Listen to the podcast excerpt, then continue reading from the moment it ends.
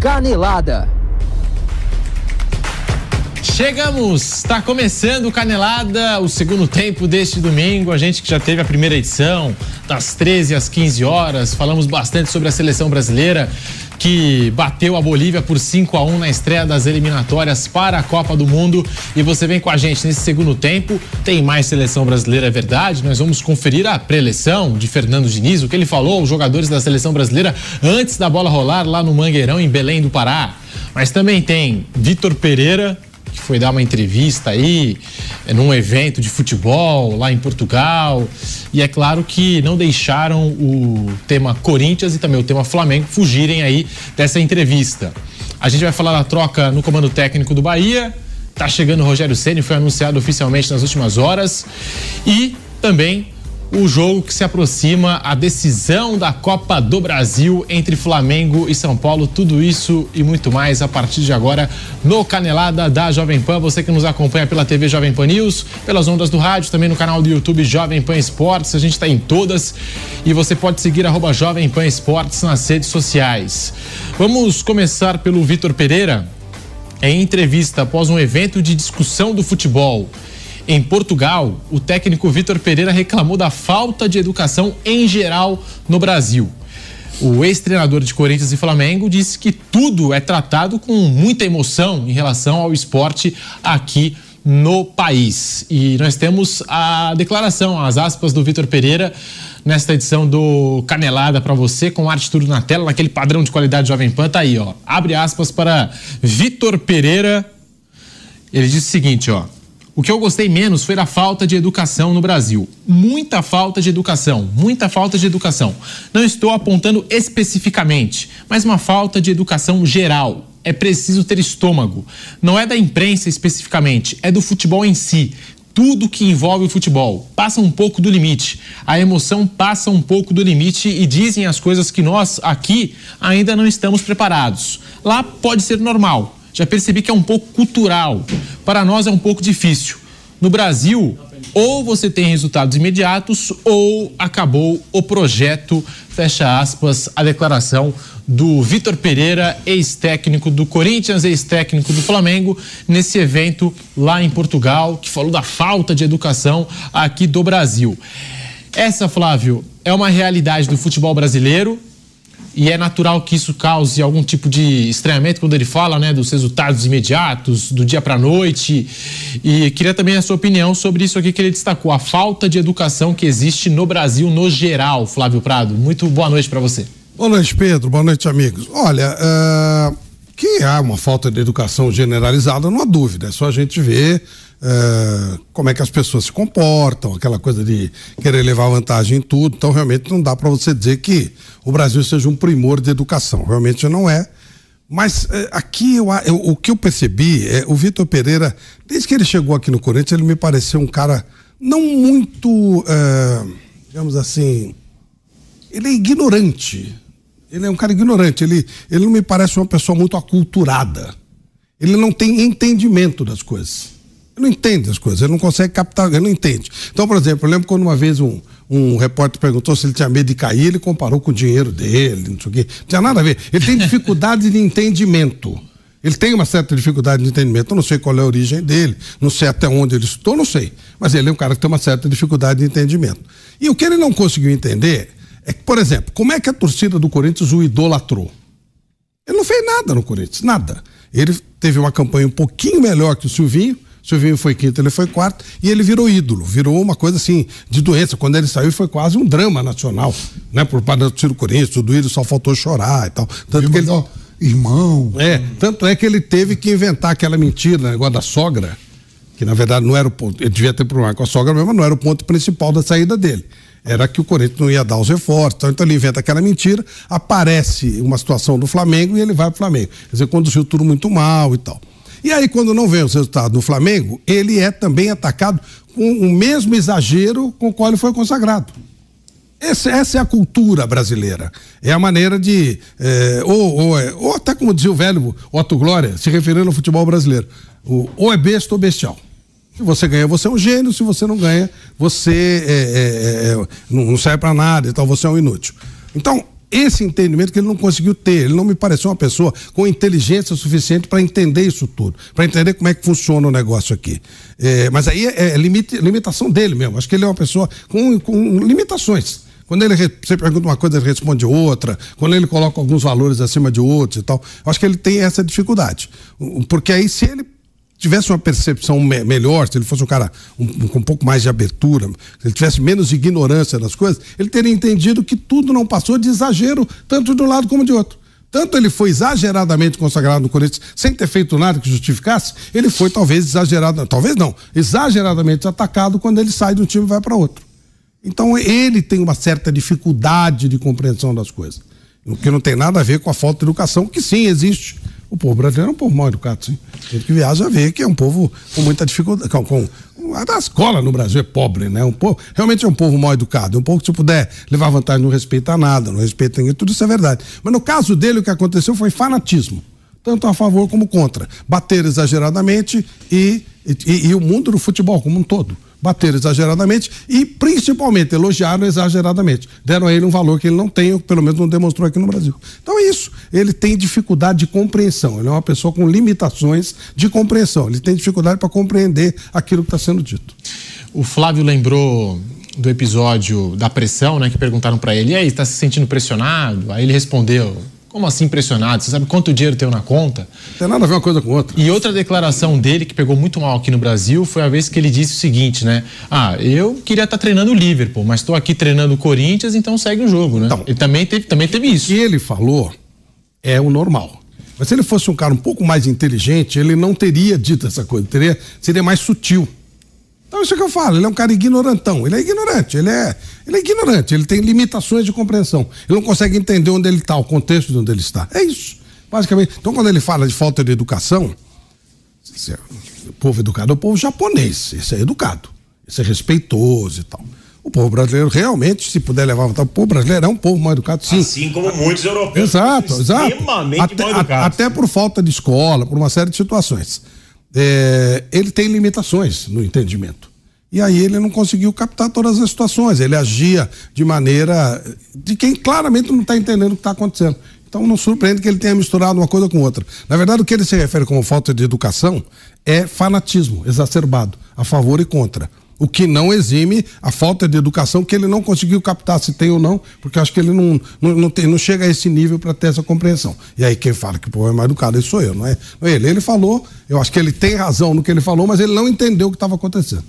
Vampeta, tá aí o Vitor Pereira falando da falta de educação no geral. É uma realidade do futebol brasileiro, Vamp? Boa noite. Boa noite, Pedro, Flávio, Bruno, Fausto, boa noite a todos.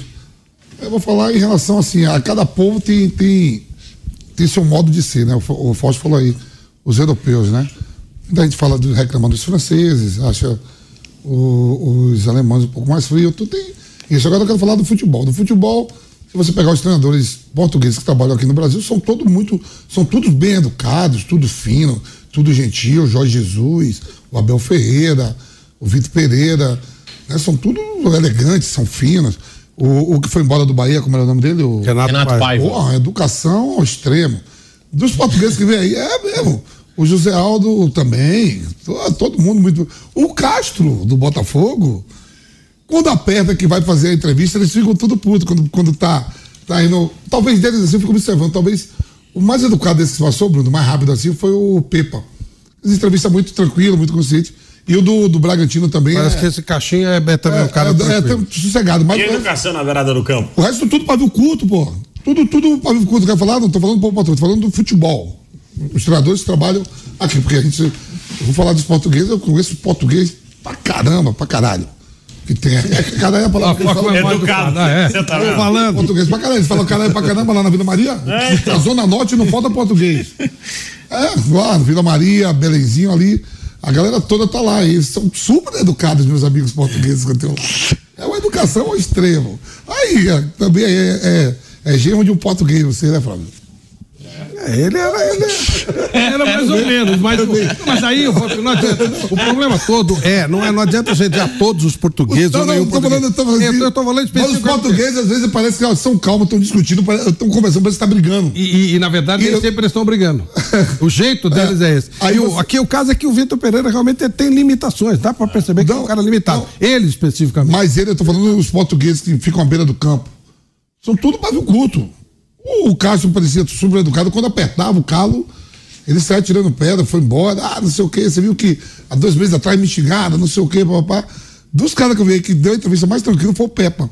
Que não chegou. Mas disse que fechou um pau no vestiário. Por isso que ele foi mandado embora do Cruzeiro. É, o que aconteceu? É, parece que ele falou que se pudesse tirava o time todo, que ninguém corria. Foi, mas, falou na coletiva. Na coletiva. Contra o Grêmio. Aí foi, disse teve também lá no vestiário, teve mais palavras mais ácidas, assim, mais ácidas. Mas assim, deixa o Vitor Pereira reclamar de um lugar que ele veio, ganhou 60 milhões em menos de um ano. Ele tinha que rezar. E não ganhou nada. Ele não ganhou nada. Não ganhou nada. Não ganhou nada. Tudo bem, é seu contrato, tudo, mas ele ganhou uma moeda boa aqui no país. É que agora o tema é Vitor Pereira. Daqui a pouquinho, já que o Vampeta citou o Luiz Castro, também tem uma declaração polêmica aí do Luiz Castro. Mas, ó.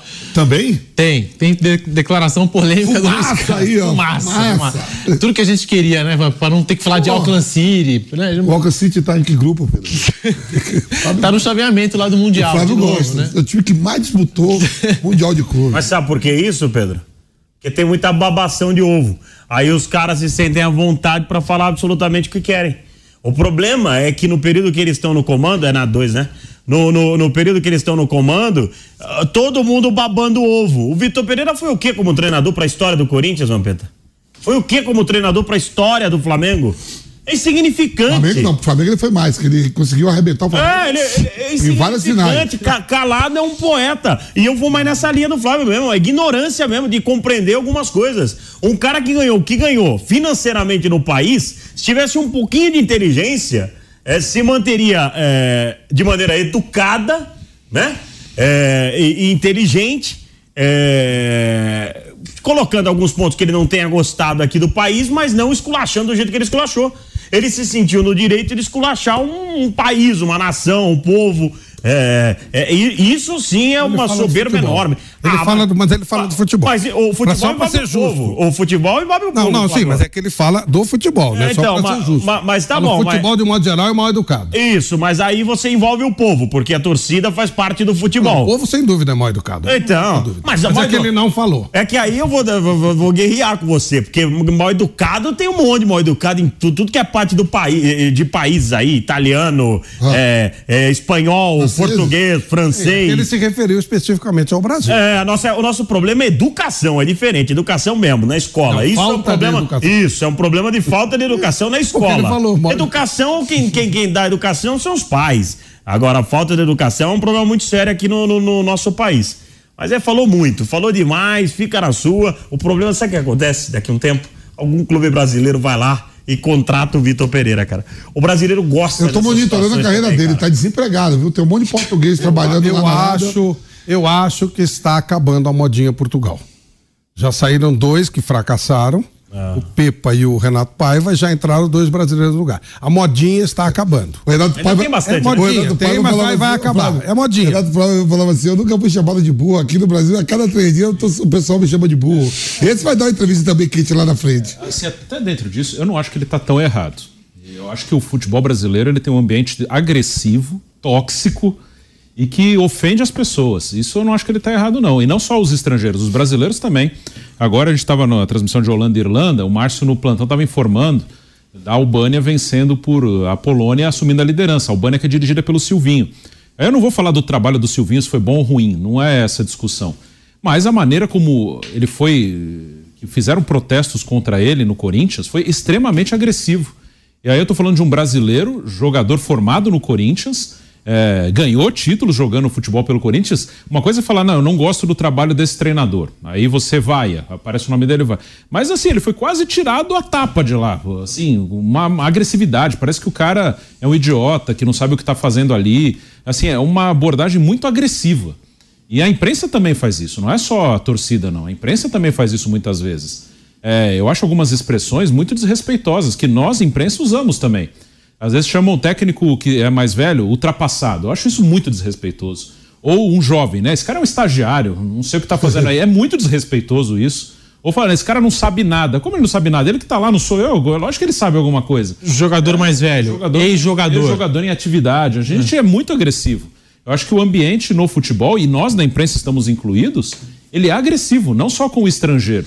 Com o brasileiro também. Eu dei o exemplo do Silvinho, porque hoje ele ganhou, e, e repito, não estou dizendo que o trabalho dele foi Ainda bom. Ainda bem que ganhou daquela, daquela é. anta lá, daquele português lá, né? Fernando Santos, que era é. técnico de Portugal na Copa.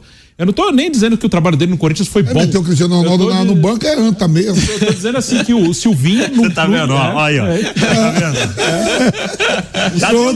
O, o Bruno tá aí, eu já vou emendando, já que é verdade mesmo. O Silvinho, no clube que ele foi revelado, o cara que praticamente nasceu no Corinthians, ah, é. ele foi ofendido, xingado de tudo que é ameaçado, jeito. Ameaçado. A roupa que vestia. É, é, isso que eu disse é, agora. Da né? roupa do isso cara, agora. do jeito Exatamente. do cara falar. O Tite, é, quando tava ganhando na seleção, o jeito dele falar era bom, tá vendo? Temos um cara estudioso, um cara que fala... Aí quando começa a perder, chato, mala, ele acha que tá enganando, tá, é um cascateiro. Como assim, pô? O cara é uma carreira que o cara tem, pô. Então, eu acho que assim, é muito agressivo, sim. Eu acho que, eh, de certo modo, ele tem razão. Não que ele seja um anjinho.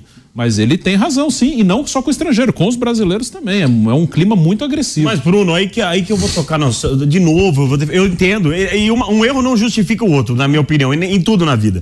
Mas assim, se a gente for ver a mídia francesa, a mídia alemanha, isso existe em qualquer parte do mundo, essa questão. Essa pressão existe em qualquer parte do mundo. Aqui, o que eu acho que ultrapassa todos os limites é a questão de violência. Sim, que é algo muito sério. Aqui, a violência ultrapassa o limite. Agora, é, é, jornalista é, falar de maneira é, desrespeitosa de atleta, é, isso acontece em qualquer parte. Você, lê jornal, você vê jornais do mundo inteiro, isso acontecendo com jogadores no mundo inteiro. E jogadores o que, o, falando. Isso, o que é o erro do Brasil é essa questão é, de, de, de segurança, que é muito sério que é você ameaçar, você ir na porta, você invadir é centro de treinamento. Casa, isso não existe, isso não, deveria ser é mal educado é mal educado. Isso não é, se discute. O problema todo, o problema todo é, é o é, é essa coisa do, do, do, da euforia excessiva Bater do lado de carro, O cara passa de carro para é. ir trabalhar no CT, dá uma porrada no carro. E, e essa síndrome de vira-lata também é real. Quando o cara ganha. O que eu tô falando é, é, é, impossível acontecer, Flávio. O quê? Daqui a algum tempo, um clube vai lá e contrata o Vitor Pereira. Eu, então, eu acho que não, é, não seria impossível, mas acho que vai acabar essa palhaçada de, de, de português no, no futebol brasileiro. Porque os portugueses, porque o Jorge Jesus faz um belo trabalho no melhor elenco do Brasil, Flamengo, e o Abel faz o melhor trabalho no segundo melhor elenco do Brasil, Palmeiras, acharam que os técnicos portugueses eram gênios. E eles não são. Eles são técnicos, exceção feita ao Zé Mourinho, que realmente é o técnico de primeira linha. Os outros técnicos portugueses sempre foram técnicos periféricos. A própria seleção portuguesa tem muita dificuldade de ter um técnico bom. Sempre foram técnicos periféricos. E aí resolveram endeusar os técnicos, porque um trabalho deu certo do Jorge Jesus e o, e o, e o, trabalho do Abel Ferreira, dois. duas equipes que são exceções. Dois trabalhos deram certo. Não, então. não, não. Então dois. Mas dois onde? No Palmeiras e no Flamengo. Aí você vê técnicos até mais gabaritados, com mais nome do que, do que, do que esses que chegam aqui e fracassam. O rapaz que veio, o do, do Santos, o senhor, o Gesualdo não, não conseguiu Gesualdo, trabalhar. É o professor dele. O Abel conseguiria? Será? O Jorge Jesus conseguiria? Aí você vê o Renato Paiva fracassando vez, vergonhosamente em alguns, em alguns poucos meses. Esse Antônio Oliveira vai para lá, vem para cá, não consegue fazer. Aquele outro, o que foi pro Vasco meses lá, era Ricardo. Ricardo o Sapinto. Sapinto. O do Botafogo Sapinto. até então também. É, deu ali. Foi... Então, é. gente, não é assim. Os técnicos portugueses. O xingamento ao Luiz Castro, ele tinha sido mandado embora há uns três meses. Não tinha nem começado o Campeonato Brasileiro. Os portugueses, eles têm o nível dos técnicos brasileiros ou até abaixo, na média.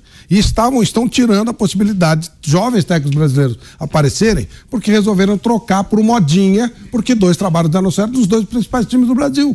Então ficou a ilusão, todo técnico. Não, o técnico português que trabalhar no Palmeiras, trabalhar no Flamengo, terá grande possibilidade de fazer sucesso. O técnico argentino, técnico espanhol, o técnico brasileiro, o jovem técnico brasileiro. A possibilidade de dar certo no, no Palmeiras e no Flamengo é muito maior. É evidente isso. Então, é, e aí ficou essa onda toda, que vai acabar. Porque o que vai estar tá acontecendo o quê? Time ruim com técnico português fracassa. Time ruim, time bom com técnico português anda. É igualzinho como se fosse técnicos do Brasil, técnicos jovens. É isso. Mas e aí fica esse fanatismo. O caso do Vitor Pereira é um absurdo de todo jeito. É um absurdo quando ele é consagrado pela torcida do Corinthians. E até hoje eu não entendi por que ele não fez nada. É um absurdo a, contratação. É, né? Não, um negócio, assim, do Rogério negócio maluco. Ele já chega falando assim: o Corinthians me pediu três vezes, aí eu vim, quase como sendo fazendo um favor. Por isso que eu falo que ele é um cara ignorante, ele não tem muita noção. E depois o exagero quando ele sai. Parece que ele matou alguém, parece que ele virou uma. uma chegada, Flávio, é exagero, é isso. A chegada do Rogério Ceni fica 11 a 9. 11 a 9, né? sim. 11 a 9. Ainda tem mais português. O mais estrangeiro. Mais estrangeiro. O campeonato vai, vai voltar ao normal. 10 né? portugueses. E...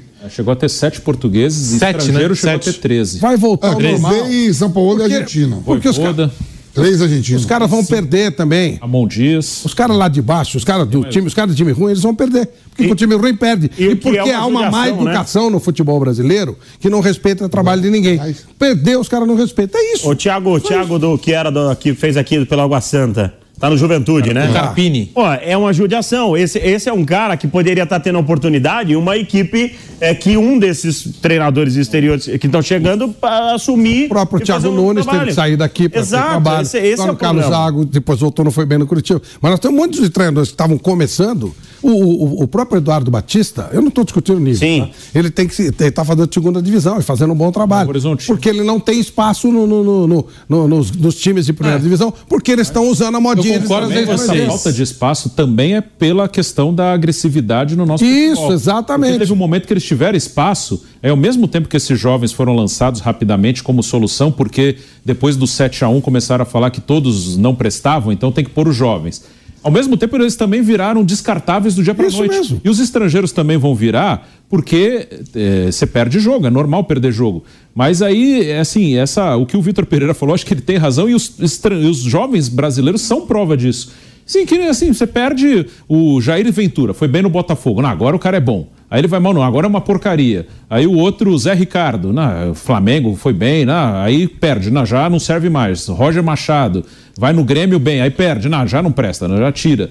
É muito agressivo, assim. Então, é, o, é, o Rogério acho que falou uma frase uma vez que perguntaram para ele de estrangeiro, ele falou: não, a única coisa que eles ainda não têm são as derrotas, que daqui a pouco eles vão ter. E ele não estava falando, está falando do, da nossa cultura Isso. do futebol mesmo, que vai descartar e daqui a pouco vão criar outra moda que vai ser descartada que é uma rapidamente. cultura de fanatismo. A, a, falta de educação do povo é outra coisa com a qual eu concordo, mas ele nem teve nível para entender isso. Ele só se limitou ao mundo do futebol, onde não é má educação, é agressividade, é, é, é exagero, é, é fanatismo, é outra coisa. Isso a parte. Então, mas ele é realmente um cara com limitações, ele não consegue entender as coisas. São coisas diferentes do meu modo de entender. E já que a gente colocou aqui na conversa os técnicos mais jovens, o Fosso citou o Carpini, excelente trabalho eh, no Água Santa e agora excelente trabalho também na Série B é? do, do Campeonato Brasileiro. É, a gente sabe que para bancar um técnico como o Carpini, e concordo, acho que ele merece uma oportunidade na Série A, mas para bancar um técnico jovem como o Carpini, às vezes o dirigente tem que bancar. Sim. E se não dá certo, é, a pressão vai toda no dirigente. E a gente sabe que o treinador muitas vezes é usado como um escudo no, no futebol brasileiro. Sobre a questão do Vitor Pereira, e eu quero chegar nesse ponto também, é, ele falou ah, que no Brasil o técnico precisa de um resultado da noite para o dia. No Corinthians não foi assim. No Corinthians ele ficou uma temporada inteira mesmo sem conquistar nada e perdendo vários clássicos, né? Eu lembro que ele chegou, perdeu vários clássicos. Não, ele não ganhou nenhum. Ele não ganhou nenhum clássico no Corinthians. E no Flamengo. E, e no Flamengo deram todo o espaço. É, ele só ganhou do Santos, me confirma aqui a produção. E no, é. e no Flamengo ele, ele, perdeu vários títulos também e o Flamengo foi segurando ele. Então, assim, é, eu, tô querendo, eu, eu tô dizendo que o futebol brasileiro não é imediatista, é imediatista. Mas no caso né? Oi? Com excepcionais contratos. Mas, né? mas no caso dele, eu acho que ele não pode reclamar porque ele teve tempo para trabalhar o Corinthians e teve tempo também, toda a paciência no Flamengo, a, nos dois a, times. O, o Pedro, a, a paciência com os estrangeiros, ela era maior. Agora já está ficando menor. Por exemplo, rigorosamente, rigorosamente, o Pepa não deveria sair do, do Cruzeiro.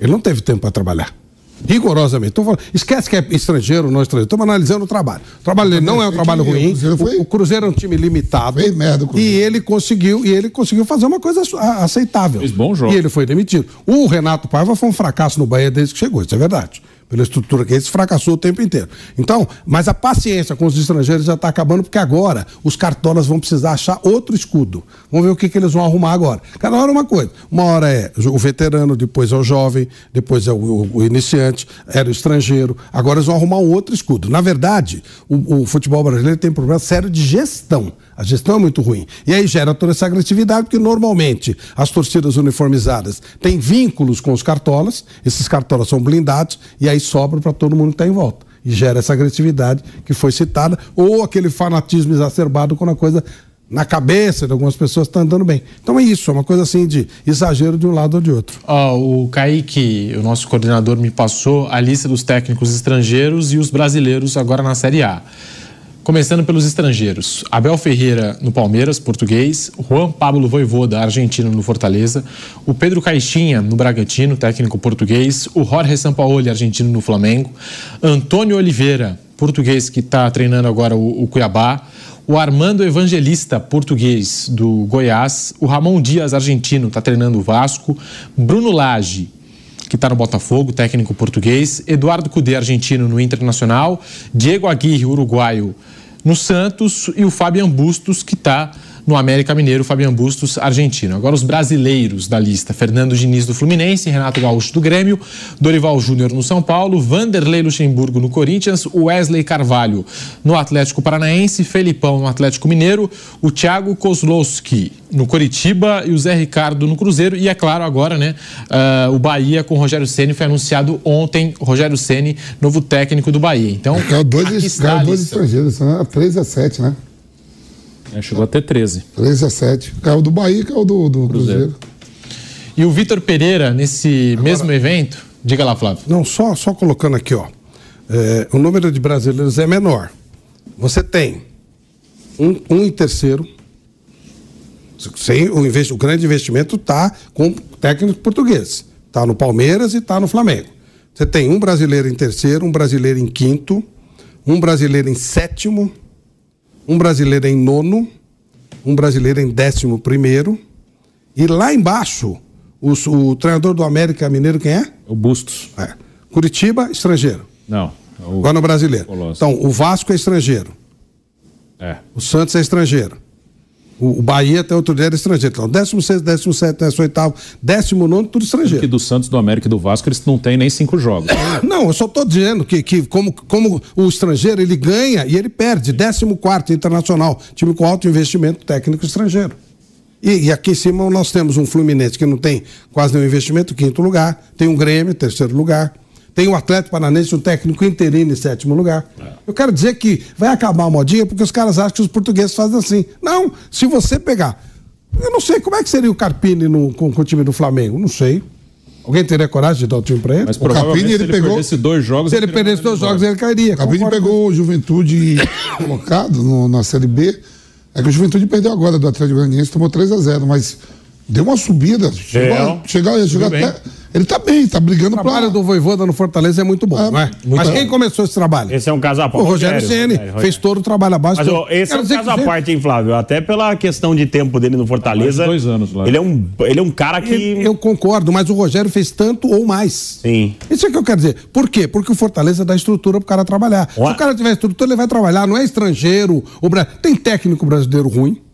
E tem técnico estrangeiro ruim e um, e um monte deles aqui que tá tirando lugar de cara. Pô, se, ruim por ruim, coloca o técnico brasileiro jovem, de repente o cara não é tão ruim assim. Virou modinha, coloca qualquer um. É. Tem caras aqui que os caras não sabem nem que ele existe. E o cara vem aqui, é ídolo, pago. E você vê como torcedor, você vê como um treinador brasileiro, ele precisa muito mais de sorte do que de Sim. né, tempo. Ontem mesmo eu mandei uma mensagem pro Rogério dando os parabéns pra, pela contratação no Bahia. Ele falou assim: vou precisar de muita sorte, amigo.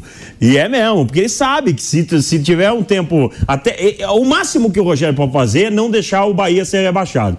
É, o torcedor do Bahia tem consciência disso, né? Sabe que não vai brigar por nada. Vai mais que isso. Ele não, ele, eu acho que ele pode fazer muito mais do que, que isso. Ele vai fazer mais a, que isso. o tempo de, de, de carreira do Rogério com os títulos do Rogério, as condições do Rogério. É, o Rogério é um cara que, diferente, o Flávio citou o Eduardo, e eu acho que foi um dos grandes erros do Eduardo Batista, foi ele ter pulado de galho em galho muito rápido. Você lembra daquela fase que ele saiu de um time é, e aí a gente até. É, que a gente não sabe que o, A gente não sabe o que o cara. Mas o Rogério é um cara que consegue ficar um tempo parado. Ele consegue ficar um tempo parado. E eu acho que ele pegou uma boa equipe. Se, se o Bahia não. Se ele não rebaixar o Bahia, é, se rebaixar com o Bahia, e o Bahia der permanência no trabalho dele, eu acho que o ano que vem pode ser um grande ano do Bahia. Nós precisamos dar para esses técnicos é, estrutura para o cara trabalhar, e o Bahia agora tem a estrutura do City. E aí o cara vai trabalhar como o Rogério trabalhou no, no, no Fortaleza. Fortaleza. Agora, todo técnico vai. Não, não é todo técnico. Tem técnico brasileiro que vai falhar. Mas o problema, se você traz um revolucionário, eu concordo. É. Quando o São Paulo vem, o São Paulo não é, tá de longe, né, de ser uma pessoa simpática e tal. Mas não há dúvida que quando ele chega no Brasil, ele cria uma outra cultura. Ele pega um time como o Santos, ele faz jogar, ele obriga os outros a fazerem mais coisas. Sem dúvida. O Abel Ferreira chega e ganha. Foi imediato, ganhou. Ninguém sabia quem era e tal. Chegou aí e ganhou. Foi ficando. E o Jorge Jesus, ele faz um trabalho de, de um ano muito bom e pula fora. Não sei se ele ia continuar. E aí virou moda. Mas, olha, você vê como é que é? Você falou de dois caras que ganharam. O Abel está continuando ganhando. E o Jorge Jesus. Os dois, os dois caiu de paraquedas. Quando eu falo caiu de paraquedas, é, verdade, é o modo como a gente fala aqui, verdade, ó. Verdade, eu vou te falar, eu tô falando, o Jorge Jesus, eu conto pra vocês, estava lá em Osasco. Estava no CT do, do, do Grêmio Osasco lá do Audax, 8 horas da noite que ele errou o caminho. Foi parar no CT errado. Parou no CT errado, tudo escuro, ninguém roubou um relógio dele, ninguém fez nada. O senhor é. não vai dizer que o brasileiro é mal educado. Tá vendo? Você tá falando que é. não, pelo lugar que ele tava, tudo escuro. Tá brincando. Eu sei onde é. Eu trabalho lá. Ele foi pra lá, ele, ele, ele foi. Lá tem, a gente tem dois treinamentos. Ele foi que o Bruno, que é um empresário dele, que ah. das coisas dele, é muito amigo do filho do dono do Audax, do Gustavo. E no telefone ele foi pro. marcou pra ir no CT, ele foi pro CT errado. É, fica um, mais ou menos um quilômetro do outro. Ele estava no CT errado, ele estava sem clube nenhum no Brasil. Aí apareceu no jogo do Atlético né? Mineiro, pô, ele fez aquele sucesso todo do Flamengo. E o Abel não era o nome do Palmeiras, era o outro lá que. Era o Ramiro. Abel era a quarta, lembra, lembra, lembra a gente aqui, o Mauro Betti ó, passo a passo, dando, acabou de desembarcar. Foi no Equador. Foram pro Equador atrás Acabou de desembarcar no Equador, não sei o que, papai, daqui a pouco apareceu o Abel Ferreira. Ele veio Isso. pro Inter, mandaram embora na mas terceira aí, rodada do Mas Brasil. aí é aquela coisa lá, né? Mas de... cara que faz sucesso que não foi assim, ó. O Abel... Projetou, vou pegar o Jorge Jesus, que é. o Jorge Jesus vai vir, vai revolucionar o futebol. Caiu de paraquedas. A contratação do Abel, a contratação do Abel foi muito porque o Paok tirou o Benfica do Jorge Jesus. É, tipo, tem que ser Essa foi a lógica. Tem esse português que ganhou do Jorge Jesus. Então, mas, não, mas o José Aldo já tinha parado. Hum. O Sérgio Chulapa fala. Jesualdo. Jesualdo. Como é o nome dele? Jesualdo. Jesualdo. Ele já tinha parado, era comentarista. Ele estava comentando no. O Chulapa fala que. quando, pescando. O Chulapa fala que quando batia a brisa lá do, da, da maresia da praia, o vento.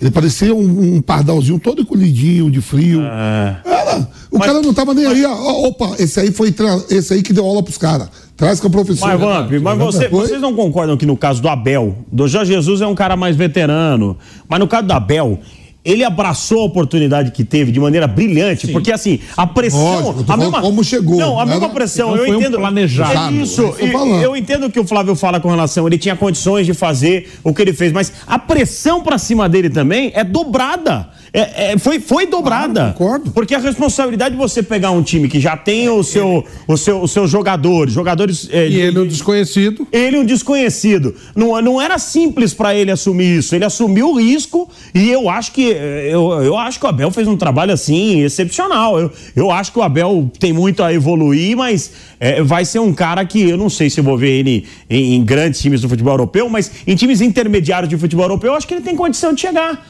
Porque o que ele fez fez tão novo, Flávio, não é fácil você arrumar. É a mesma coisa de um garoto chegar aqui na PAN, abrir o microfone e mandar bala. O cara tem que ter. É, é um peso. O microfone é um peso. Mas chegou no Palmeiras com peso. Pô, o cara, o cara mostrou que é um cara diferente. Ali o cara mostrou que é um cara diferente. Então, eu acho que no caso dele, é, é, é, talvez seja superior ao caso do Jorge Jesus. É que o Jorge Jesus mostrou um futebol mais vistoso mas talvez pela experiência que ele tem, ele já era um cara veterano, ele, ele, ele já trabalhou com jogadores rodados. O Abel não, o Abel tudo para ele ali era novo. E vem temporada, vai temporada, continua Isso, ganhando também. E, e ele foi ganhando corpo, ele foi ganhando força, ele foi ganhando confiança, muitas vezes errou em falas, em comportamento. E erra, porque todo mundo erra, normal, mas para mim que ele se tornou um cara diferenciado e graças ao Palmeiras, e o Palmeiras tem que agradecer ele também. É uma via de mão dupla. o Palmeiras bateu na trave com o Miguel Ramírez, né? Que foi até o Equador não conseguiu fechar. Com o Sebastian Becassese e com. Ele era quarta opção. O Renzi. E aí foi a quarta opção, o Abel Ferreira. Na verdade, não tinha quarta opção. É, aí deram um cara que ganhou do Jorge Jesus. E... Ele não estava na lista, não tinha lista dele. Não tava... E antes disso, aí você vê os nomes que passaram pelo Palmeiras também. Felipão, que conquistou o Campeonato Brasileiro. Todo mundo gostou do Palmeiras. Identificado pela torcida. Ganhou o Campeonato Brasileiro, mas assim, o Palmeiras queria a Libertadores e não conseguiu dar o, o, o passo seguinte, o Felipão. Aí vem é, o Mano Menezes, também não deu certo. Muito não, identificado foi, foi, com o rival foi, Corinthians. Foi demitido com quase 80% de aproveitamento. Mano, né? É. Aí também ficou pouquíssimo tempo, mano. O Mano ficou dois meses no Palmeiras, foi muito tempo. É. Aí depois veio o Luxemburgo, também outro técnico identificado com a história do Palmeiras. Gol Paulista. Mas também, depois do Paulista, ele emenda uma sequência negativa. Seis jogos. O, o, o, o Abel dirige o Palmeiras sete jogos na Libertadores e o Vanderlei seis. Isso. Foram 13 jogos. O, mas o Luxemburgo, eu, eu, vou lembrar daquela sequência. Ele perdeu para o São Paulo no Allianz Parque. Curitiba. O técnico do São Paulo era o Diniz, né? Acabou com a invencibilidade do Palmeiras. Primeira no, vitória do São Paulo. No, no, no, é, toda a invencibilidade no confronto Palmeiras e São Paulo dentro do Allianz Parque. Aí perdeu do Curitiba, Curitiba. mas antes eu acho que tinha empatado com o Botafogo. Perdeu do Botafogo. Perdeu do Botafogo também, né? E nesse jogo contra o Botafogo, o Luxemburgo também reclamou do, do time do Palmeiras, que não tinha características ofensivas tal. Tava todo desfalcado pela data FIFA. Tava todo desfalcado também pela data também. FIFA. Também teve isso, e aí veio o Abel Ferreira, e aí a gente está acompanhando ainda a história dele, porque ainda permanece no Verdão. História linda, né, Pedro? É, tá, tá bem, pega, tá bem. Você pega o campeão, o, aquele Joaquim Lou lá, o que gosta de comer. Ele adora, pô. Catotinha. Dele, é. Essas horas. Ah, se alguém tá jantando agora, eu falei que ele gosta Ele é porco, é. mas não precisa. Ele não falou que é, ele adora comer meleca. É. E ele tá desempregado até hoje, Bruno. Tá. O cara foi campeão do mundo, Flávio. Ele assim: não apareceu um time na Alemanha. Ele saiu há dois na anos. Na Inglaterra, tem dois anos. E agora o substituto dele já foi também. É, agora eu não sei assim, se ele não quer trabalhar, que a gente não acompanha a carreira dele, é. ou se não. Acho que ele é novo. Sim ou, ou ele não tem proposta de ninguém. Porque ele foi campeão do mundo, o cara está parado há dois anos. A mesma coisa, eu estou monitorando o Vitor Pereira, eu quero ver onde ele vai trabalhar. Você está monitorando, está no seu radar, né? É, o Paulo Souza, que o Pilhado adora tanto, está trabalhando. Está na Itália. Ah. É. Fazendo um bom trabalho. É, na Salernitana. Salvou do rebaixamento agora tá... porque, porque, porque dá para fazer. Né? Porque, pelo que todo mundo falava, o Vitor Pereira é o principal treinador da, de Portugal, não sei o que, era para ele ter empregado, pelo menos na Arábia aí. Ó. Quantos clubes ficou aí na Arábia assim, treinador e ninguém foi atrás dele? O Alnassi vai buscar aqui o treinador do Botafogo. Sim. É? E já já eu vou trazer aqui as declarações do Luiz Castro. É, eu tô, tô Polêmica, fumaça. Vai logo, vai logo, Ó, solta logo a fumaça. Não, mas calma aí, pra gente poder passar a régua no assunto Vitor Pereira, porque ainda nessa entrevista, nesse evento, o Vitor Pereira foi perguntado se ele ainda assiste os jogos do Corinthians e do Flamengo. O treinador português não fez questão de fazer média e disse que só assiste aquilo que interessa a ele. Nós temos aqui as aspas do Vitor Pereira no Canelada da Jovem Pan. Abre aspas para o Vitor Pereira. Eu costumo assistir bom futebol. Eu não perco muito tempo com. Aí ele deu uma enroladinha, né? Eu hoje sou muito seletivo no futebol que eu vejo, muito seletivo. Não estou dizendo que não vejo, só que eu sou muito seletivo no futebol que eu vejo. É, não estou dizendo que não vejo futebol brasileiro, mas só vejo aquilo que de fato me interessa hoje. As torcidas do Corinthians e do Flamengo ficaram bem irritadas com essas falas do Vitor Pereira, porque ele falou num tom assim de desdém. É, o que dizer dessas falas do, do VP, o Vitor Pereira, é, nesse evento em Portugal, dizendo que é seletivo naquilo que ele assiste? Ó, por exemplo, todo mundo falava do David Pereira, foi campeão português, ganhou dois títulos com, com o Porto, né? Foi. E você pega aquele é, no Espírito Santo, né? Dirigiu o Wolverhampton, né? Wolverhampton. Foi pro Tottenham. no Tottenham. E agora tá lá no time do Benzema. Sim. Foi campeão É isso que eu falo, é isso que eu não entendo. Que o pessoal fala assim, ó. O Vitor Pereira, o melhor treinador dos portugueses, é ele. O Jorge ele... Jesus falou isso. Ah, o Jorge Jesus falou também. Uma né? entrevista né? aqui, é o melhor dos portugueses que está aí no Brasil é o Vitor Pereira. E não tá desempregado. E o Nuno do Espírito Santo dirigiu dois times na Premier League. Um do Big Six, que é o Tottenham, né? É. E ele não foi, ele ainda não foi para que a galera dos Ovos de Ouro na Europa é dirigir times da Premier League, né? O Bruno Lage, por exemplo, que hoje está no Botafogo, já dirigiu. O Wolverhampton. Wolverhampton, né? Que era o time que ele estava. E, é um time de portugueses, os é, donos são portugueses. Então, e ele nada, até agora não pitou em time nenhum.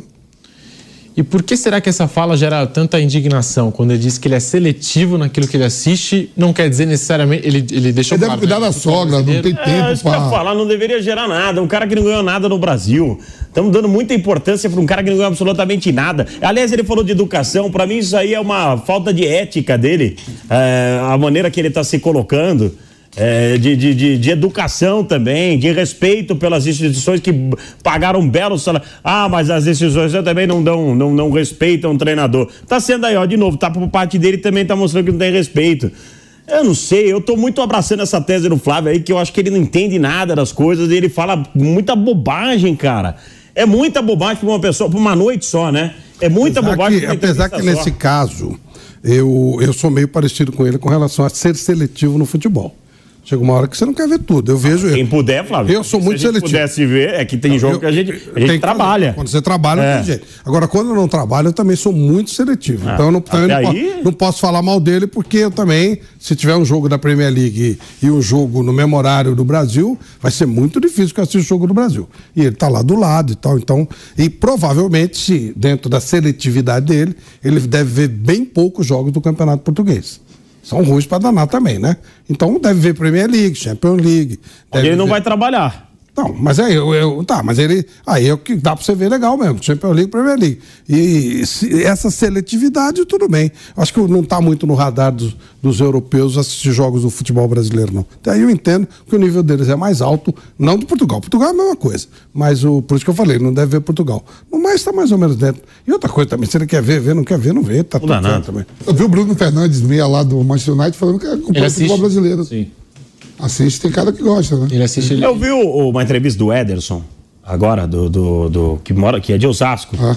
e, e, foi perguntado para ele com relação ao Guardiola.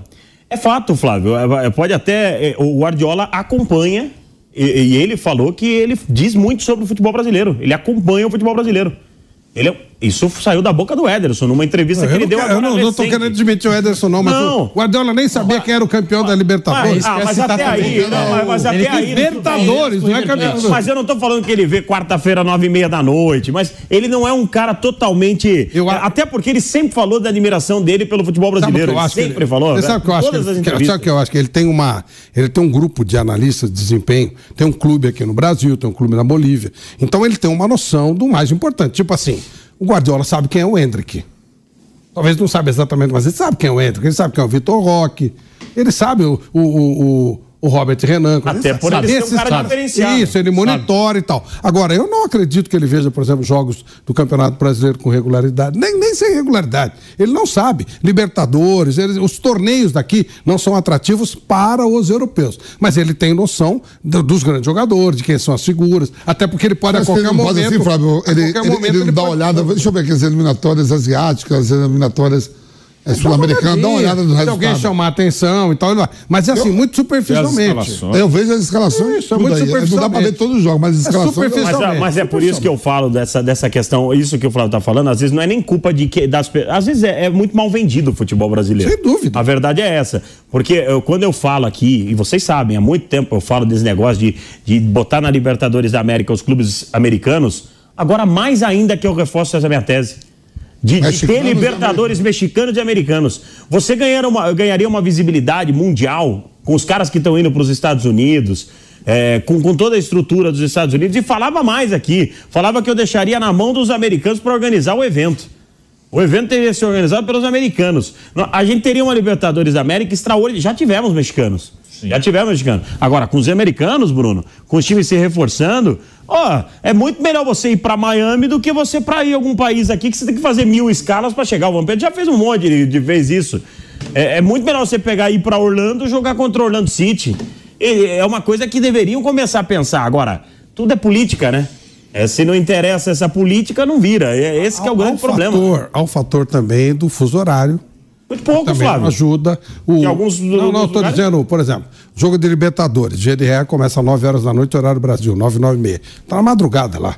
Teria que ser um atrativo muito grande para que o cara acompanhasse efetivamente. Ou ajustar, Também né, Flávio? Isso. Ajustar, né? Isso é uma, e, já, está sendo cogitado isso, não é uma coisa que. Está é, tá sendo cogitado o, o, a Libertadores ter clubes americanos. Ah, Ou eles aí, criarem aí, um novo formato de torneio, eles estão analisando eu, eu isso aí. Que, o, que, o, que, que acrescentar americanos seria se eles se organizassem faria uma, uma, organização melhor, mas tecnicamente o nível do torneio ficaria mais Mas em nomes, Flávio, os Estados Unidos está fazendo contratações também de nomes pesados, que, é, você pode, que você pode fazer com que um jogo desse aí seja visto na Europa. Sim, mas, o, mas em termos de nível técnico, você vê, o Messi pegou um time lá de quinta divisão e tá um, um lixo lá que ninguém tem nem campo de treinamento, tá deitando e rolando. Até aí ele sozinho. pega um monte de baba também na América do Sul. Eu só penso na questão de logística. Eu acho que pro espetáculo em si, seria um grande espetáculo ter os clubes americanos. Espetáculo sim, mas muito, em termos muito. de nível técnico... Até as equipes mexicanas, com equipes mexicanas que são qualificadas, estando numa Libertadores da América, seria muito melhor. É isso que o Fausto falou do, do, Guardiola, acompanhar o futebol brasileiro, e o Flávio destacou que ele deve saber mais ou menos quem joga aqui. Quem é quem? Os, os mais importantes ele sabe. Molecada, então ele tem uma análise de desempenho boa. Mourinho, uma vez, ele foi comentar um jogo do Corinthians, contrataram o Mourinho para ser comentarista aqui no Brasil. Ele comentou um jogo do Corinthians na Sul-Americana. Ele conhecia todos os jogadores do Corinthians. E ele falou que muitos dos jogadores ele conhecia pela base. Ele falou que base, na é. Europa eles têm todo um relatório de quem joga nas bases dos clubes né? daqui. Agora você vê como coisa, desde cedo os jogadores. Você vê como uma coisa é complexa aqui. Quando o, o Osório esteve aqui em São Paulo, fazer o trabalhar com São Paulo, ele queria ver um jogo do Palmeiras. O Palmeiras jogar. Falaram, não vai lá que vão te matar. É, é verdade. Ele falou, Foi. pô, ele falou, nossa, que coisa estranha. Lá eu vou ver jogo do outro e tal. Numa boa, tem um lugar reservado e tal. essa falta de intercâmbio. É verdade, essa falta não de intercâmbio. O Mourinho veio ver um jogo não aqui. Esse dia eu tava lá no Pacaembu comentando o jogo. Ah, acho que River e Corinthians, não foi? O Mourinho veio, veio ver o jogo. Aí de repente começa uma correria. O Corinthians foi eliminado pelo River. Estão querendo prender um um empresário ainda, chegou uma confusão horrorosa, entraram lá naquele reservado VIP e tal, e queriam prender o Mourinho, acharam que ele era um empresário que não sei que. A baita confusão. Cara, mas... Como é que os caras vão ter querer. Mas você não acha isso da hora, não? Eu acho da hora. É. Ah, outra coisa que aconteceu. e vai ver jogo, vai, o Edu, vai te catar, fica lá, o, fica os olhos no seu São Paulo, isso é da hora, isso é América do Sul. O Edu, o Edu Gaspar. Você quer uma vida, você quer uma vida japonesa. Ah, Tudo bem, Japão. O, o Edu Gaspar me contou. Eu me amarro nisso aí, ó. O Edu Gaspar me contou uma vez. Vai, meu Pedro ver o jogo do São Paulo, eu nem vou, passo longe. É. O Edu Gaspar me contou que uma vez ele estava ele tava, ele tava machucado, alguma coisa assim. E aí ele estava lá, no, lá na parte de baixo, no campo tal. Não, já, ele já era, já era, já era, já, já trabalhava, já estava como assessor do Corinthians. Aí tá lá embaixo tal, aí ele falou: bom, vou subir lá para a numerada, né? Para ver o jogo. Aí ele veio subindo e tal, olhou, ele falou assim, pô, aquele cara parece o Arsênio Wenger, pô. Começou a subir, subir, subir. Porra, é o Arsênio Wenger. Ele estava de bermuda, chinelo, na arquibancada vendo o jogo lá ah. no Pai tá bom. Então, ninguém sabia quem ele era. Nós vivemos em outro continente. Você vê que falou, então, o Wenger, o Wenger ele tem essa coisa de chacon, sabe? Que vai pra Bolívia ver jogo da Bolívia. o Wenger tinha muito esse negócio assim. Mas o não é normal o intercâmbio. O futebol brasileiro se fecha com essa coisa do fanatismo, dessa imbecilidade, que é aí sim que o, que o, o cara. tá no Zamalek do Egito. Quem? Osório. É, o, é, essa, essa ignorância. que, o Brasil trabalhou lá também. Essa ignorância, esse fanatismo que o, que o Vitor Pereira não conseguiu detectar, que ele detectou como falta de educação, que é outra coisa, é que leva a você não ter um intercâmbio, você não ter uma coisa mais saudável, um ambiente menos tóxico. Realmente é muito tóxico o futebol aqui no Brasil. É mesmo. Você olha pelas redes sociais, pelo qualquer coisa é motivo de ódio de um lado ou de outro. É uma coisa muito Às vezes o cara faz gol e é xingado. O é. cara faz gol e ah, também não é tudo isso. O cara faz um gol. E, e o cara, o cara faz um gol, comemora, dá um chutinho na bandeira, já, e já ligam com o símbolo do clube, já oh. tem que matar. Liga pro cara, faz ameaça para filho. É tudo muito tóxico, né? Muito complicado. Oh, já aconteceu comigo duas situações assim, né, Pedro? Eu fui ver Copa São Paulo, fui ver jogo, eu gosto de ir lá no Canindé, ver, é, é, é, gostoso, é, gostoso, é gostoso de ver jogo lá. Eu compro uma porção de amendoim, o amendoim já fica na bancada mesmo ali, no, no, no, no, no sentado, boto. Os caras, é, vou fazer o quê? Meu irmão, não jogo mais, vivi o jogo e me enche o saco, não. Tô vendo o jogo. Outro dia eu tava lá na querida Juventude da Moca de Serrei, tava lá com o Grêmio Osasco, ganhou de 3x2, aí tem um boteco do lado, fui tomar cerveja, tô sentado, aí veio um casal, aí, ó, vocês ficam pagando pau pra Vampeta aí, acabou de ganhar o jogo e, e me ofendendo. Eu falei, ó, dois negócios. Eu estou sentado e estou bebendo. Ou, ou, ou, ou, pede desculpa, porque se eu levantar, eu vou ter que dar uma tapa nos dois.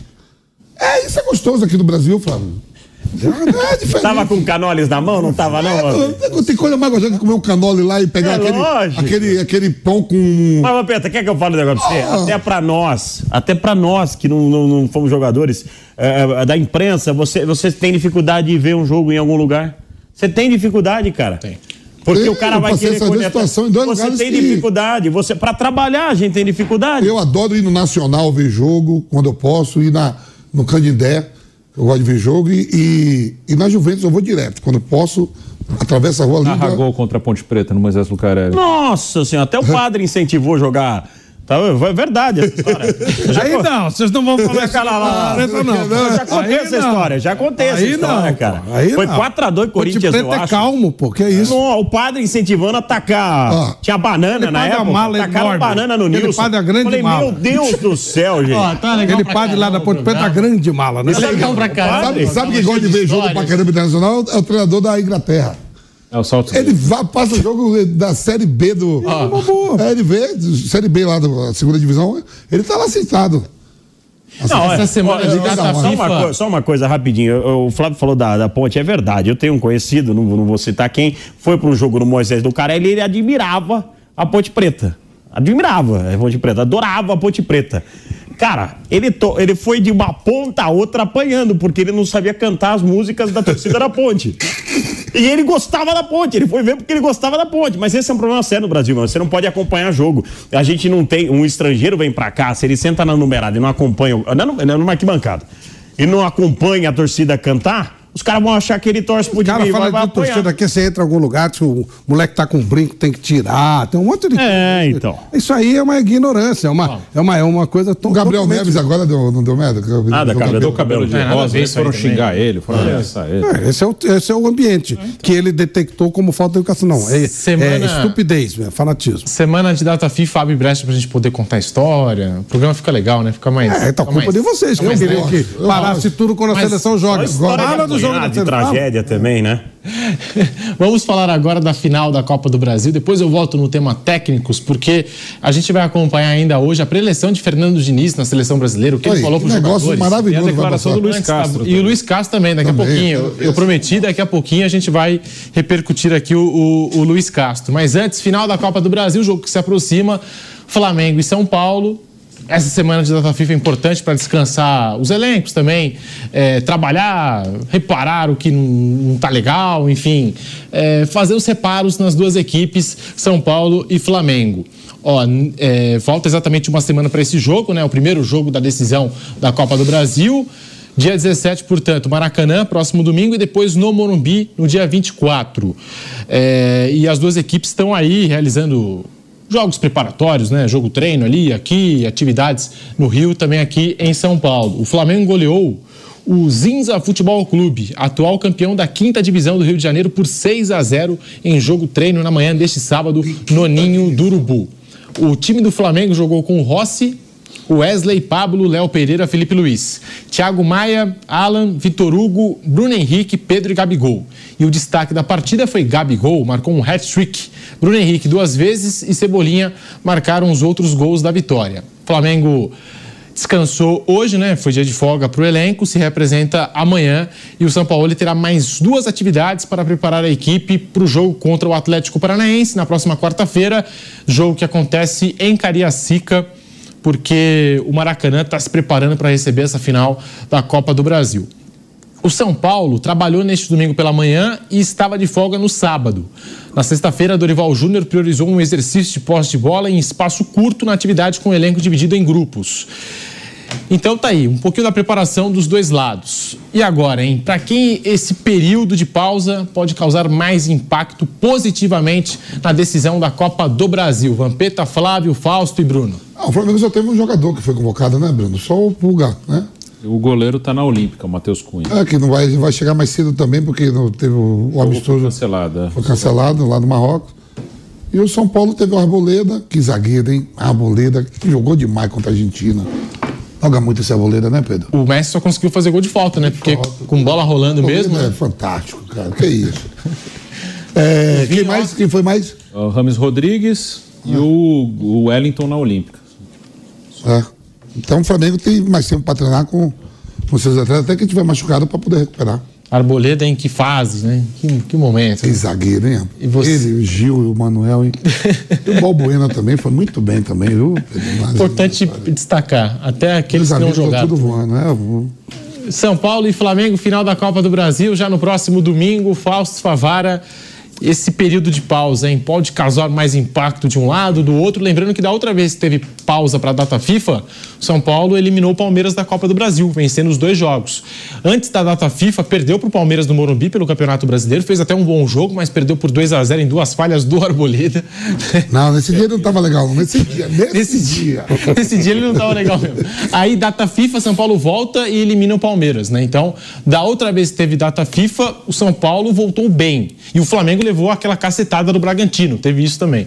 E agora, será que vai impactar nessa decisão, Fausto? A gente tava até falando sobre isso, né, Bruno? As escalações. Por exemplo, no Botafogo que a gente citou aqui, o Gabigol marcou três gols no amistoso, isso. mas não existe, não, não é certa a chance dele começar como titular né, nessa decisão. O Botafogo ele foi no banco e o, o, o, o Flamengo rendeu mais.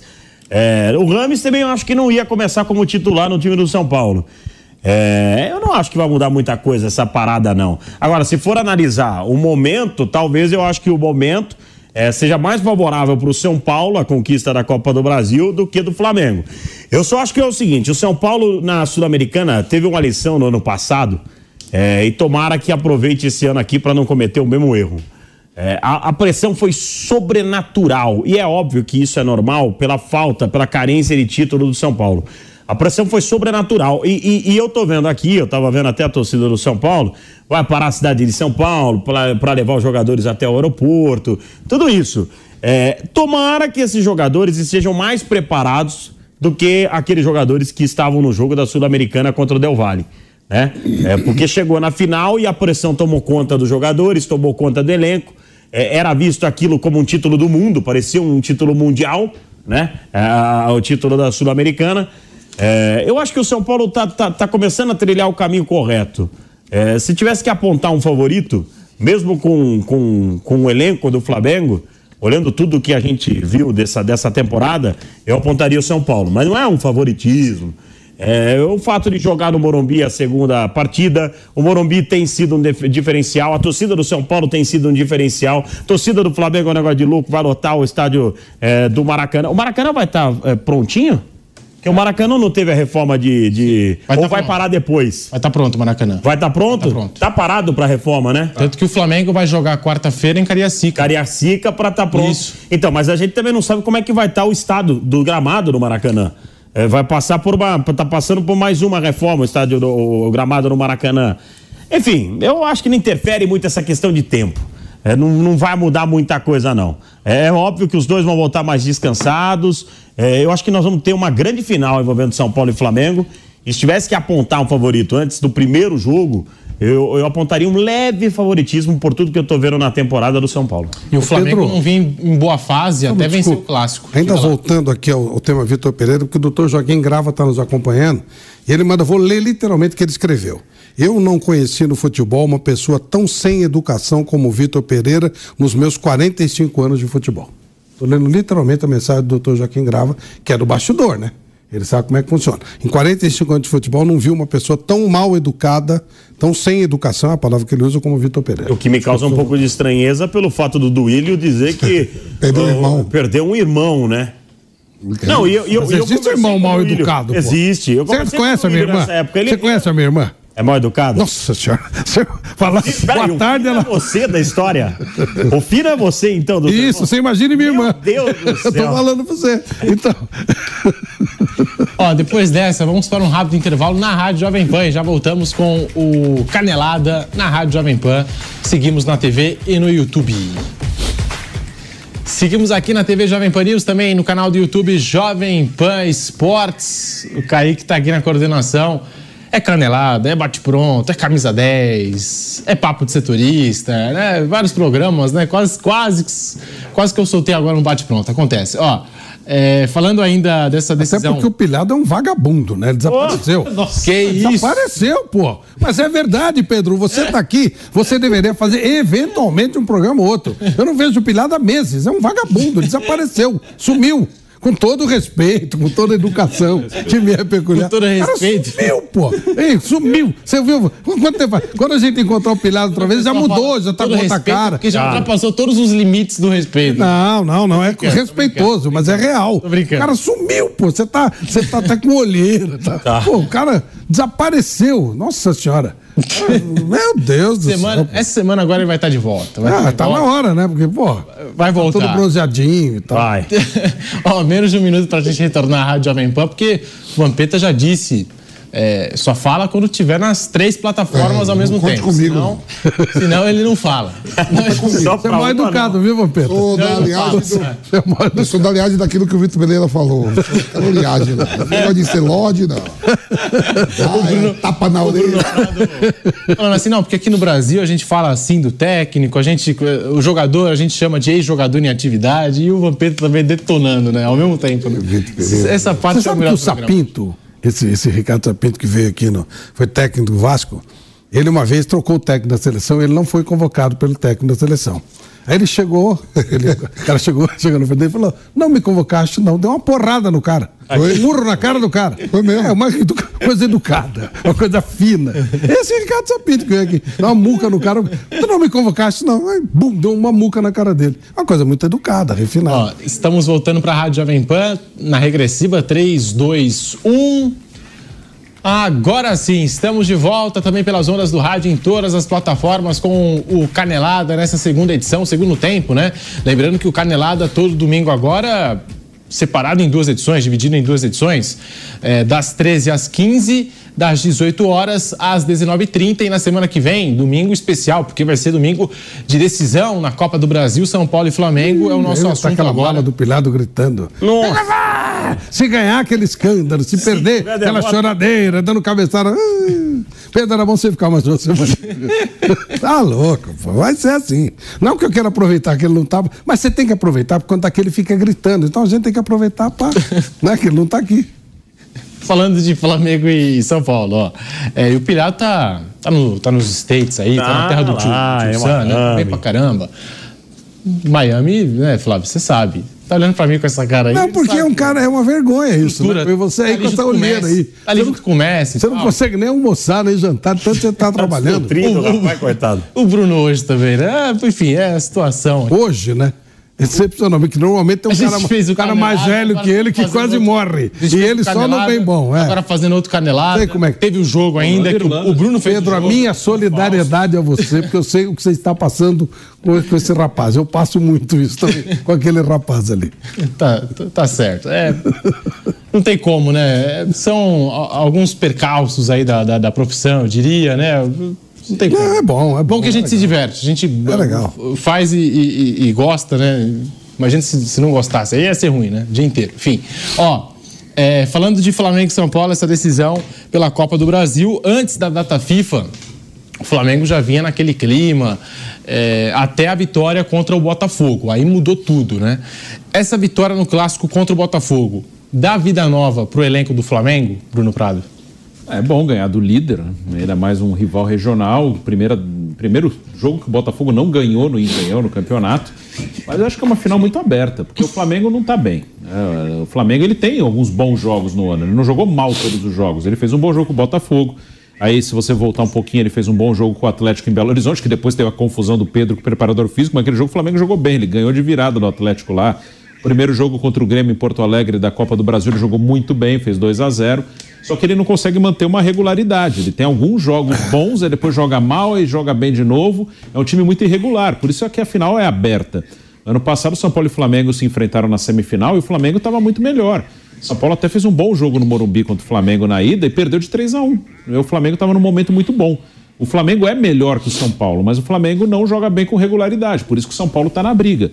E tem uma diferença aí de realmente de tratamento que pode pesar um pouquinho contra o São Paulo, que eh, dentro do que o Fausto falou, eu concordo. Porque para o Flamengo é uma final importante, claro, mas é uma final que, assim, se o Flamengo ganhar, dá uma amenizada num ano ruim do Flamengo. A opinião geral vai ser, não, o ano do Flamengo não foi tão bom, ficou só com a Copa do Brasil, mas não ganhou o brasileiro, eu acho que é difícil que ganhe, né? Tá muito longe não ganhou o Mundial no início do ano, não chegou nem na final e não ganhou a Libertadores. E para o São Paulo é assim, é o título da década. Então, assim, é, são coisas diferentes. O Flamengo te, vai tentar um título para dar uma amenizada num ano que a maioria vai considerar ruim. O São Paulo não. O São Paulo pode ter essa pressão grande e na Sul-Americana teve peso, sim. Eu também acho que pesou na atuação do São Paulo aquela coisa. Temos que ganhar. O Rogério era o técnico que chegou a falar, é o título da, é o jogo da década do São Paulo. E isso pode acontecer de novo, tem esse risco, sim. Bom, nós estamos aqui falando de Flamengo e São Paulo, duelo do próximo domingo, final da Copa do Brasil.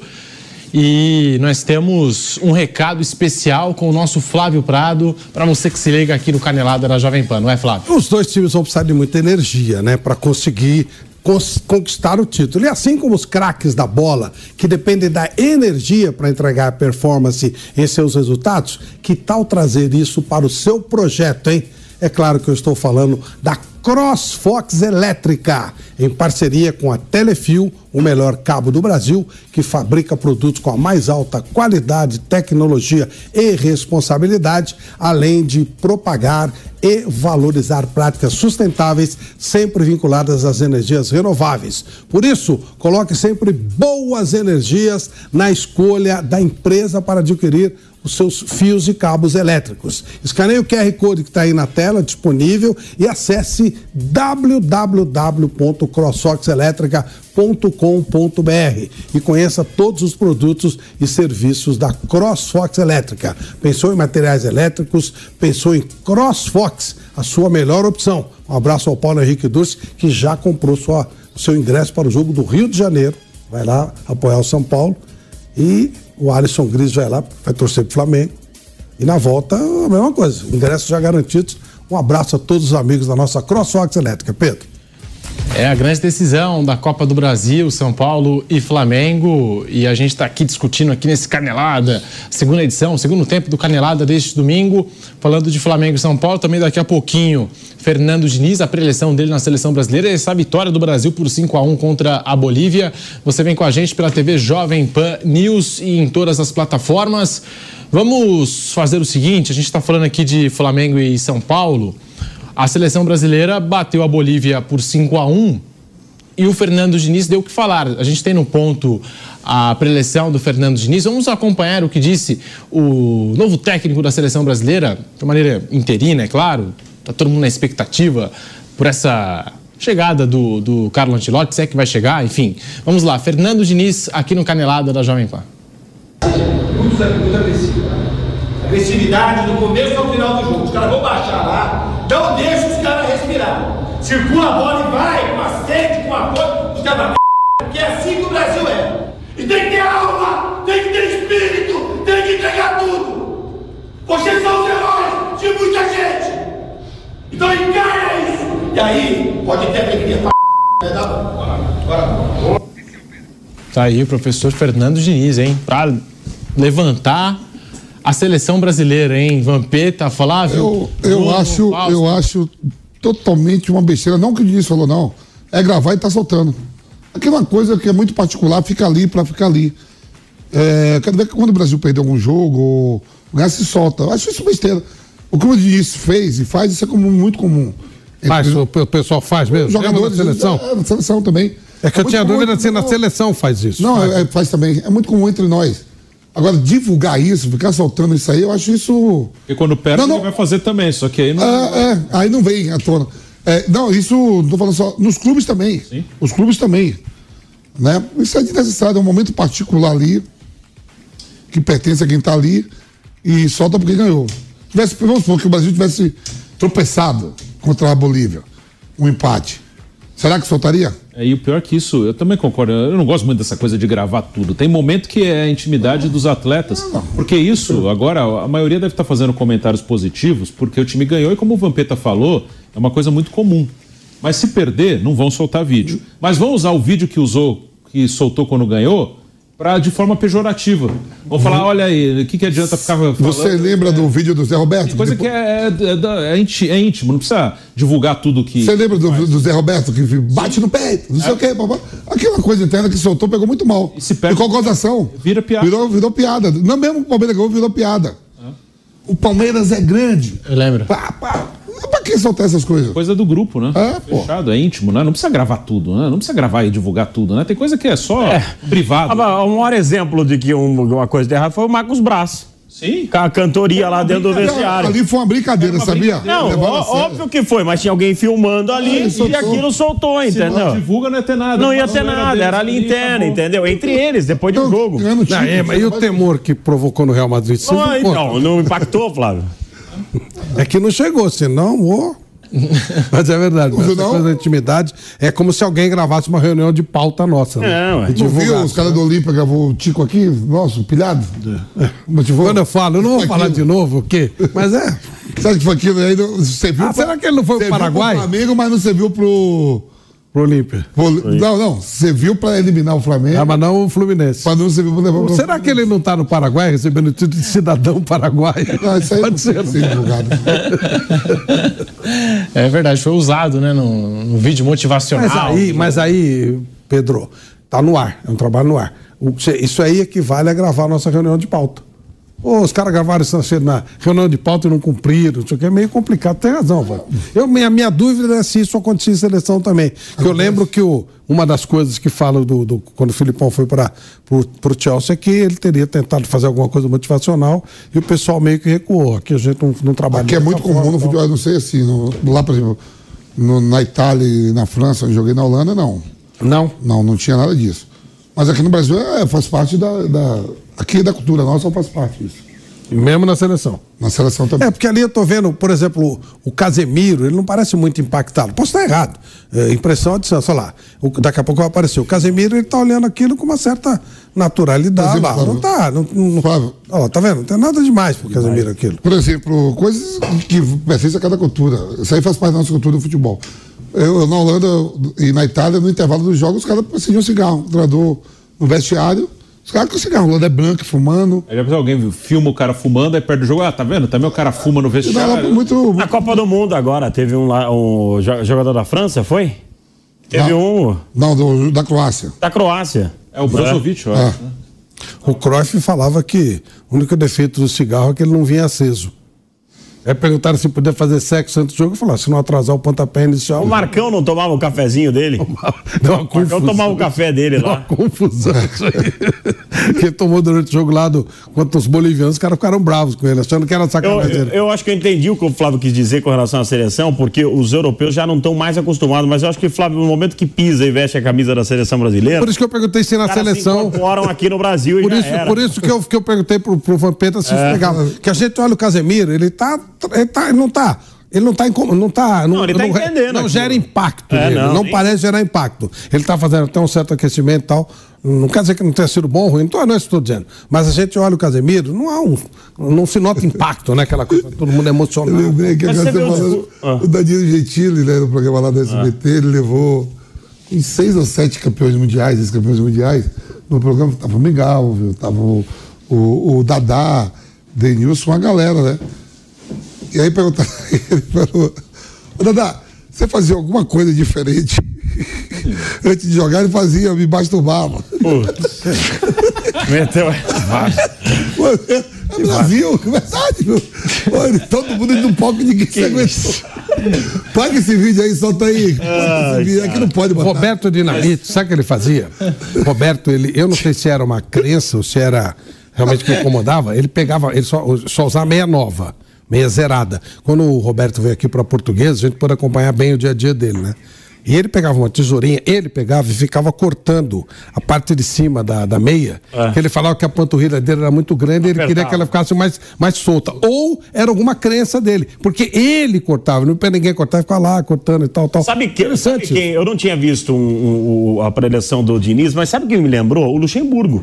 Me lembrou muito a predição do, do Luxemburgo, o e, jeito que o Luxemburgo fala. acha que ele, Luxemburgo falava só isso no clube? Na seleção, foi treinador da é, seleção. É, então, na seleção. É muito comum, agora eu, eu, sou contra filmar essas coisas. O Filipão fazia. A... Também, todo mundo. É, então, é. é e igual disse o Bruno, né? Quando perde, ninguém divulga é. o bastidor. E aí vão é, usar esse vídeo da Bolívia, não vão divulgar. Se perder do Peru, por exemplo. Não vão divulgar o que ele falou no Isso vão usar no final, Bruno. Vão usar o da Bolívia aí, ó. O cara é. fica gritando, ó. É, na montagem pra Copa do Mundo, a trajetória. Eles salvam pra isso, entendeu? O, é que... o Fausto falou do Luxemburgo. A informação apurada pelo jornalista Samir Carvalho dá conta de que o Luxemburgo não vai continuar no Corinthians para 2024, independente do título daí da Sul-Americana que está em disputa. O técnico, inclusive, escapou de demissão após o empate do Corinthians contra o Palmeiras no último domingo. Luxemburgo corria grande risco de cair em caso de derrota por causa do desempenho do time e também de uma crise interna com o fisioterapeuta Bruno Maziotti, chefe do departamento médico do clube. A passagem do Luxemburgo pelo Corinthians, olha, tem 34 jogos, 13 vitórias, 10 empates, 11 derrotas, 48% de aproveitamento.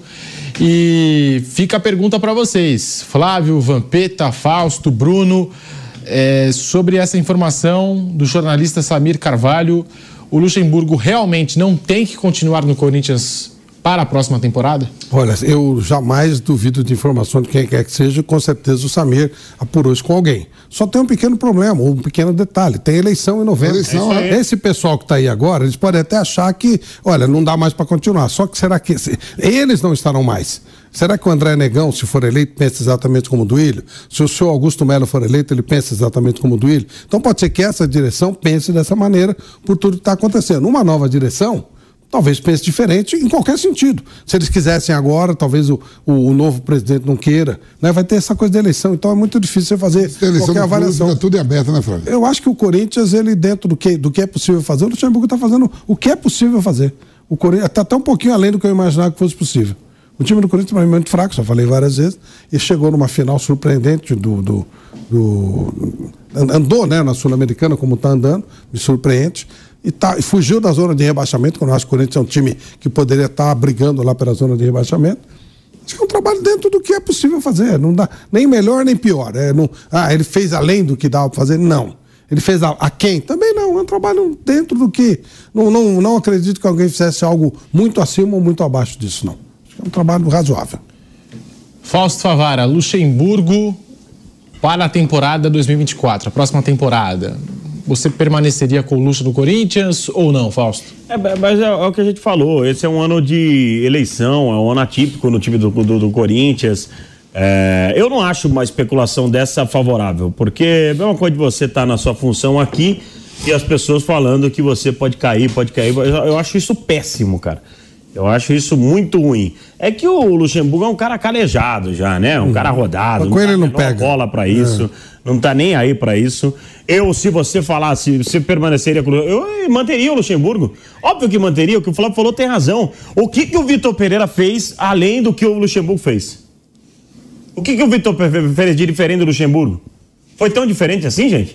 O que o, que o Luxemburgo tem feito aqui no, no Corinthians? Não. E os caras não queriam deixar o Vitor Pereira sair de jeito nenhum. É que o Vitor Pereira terminou em quinto, né? É, e o Corinthians pode conquistar um título. Então, então é, é, eu, eu, eu não mexeria, não.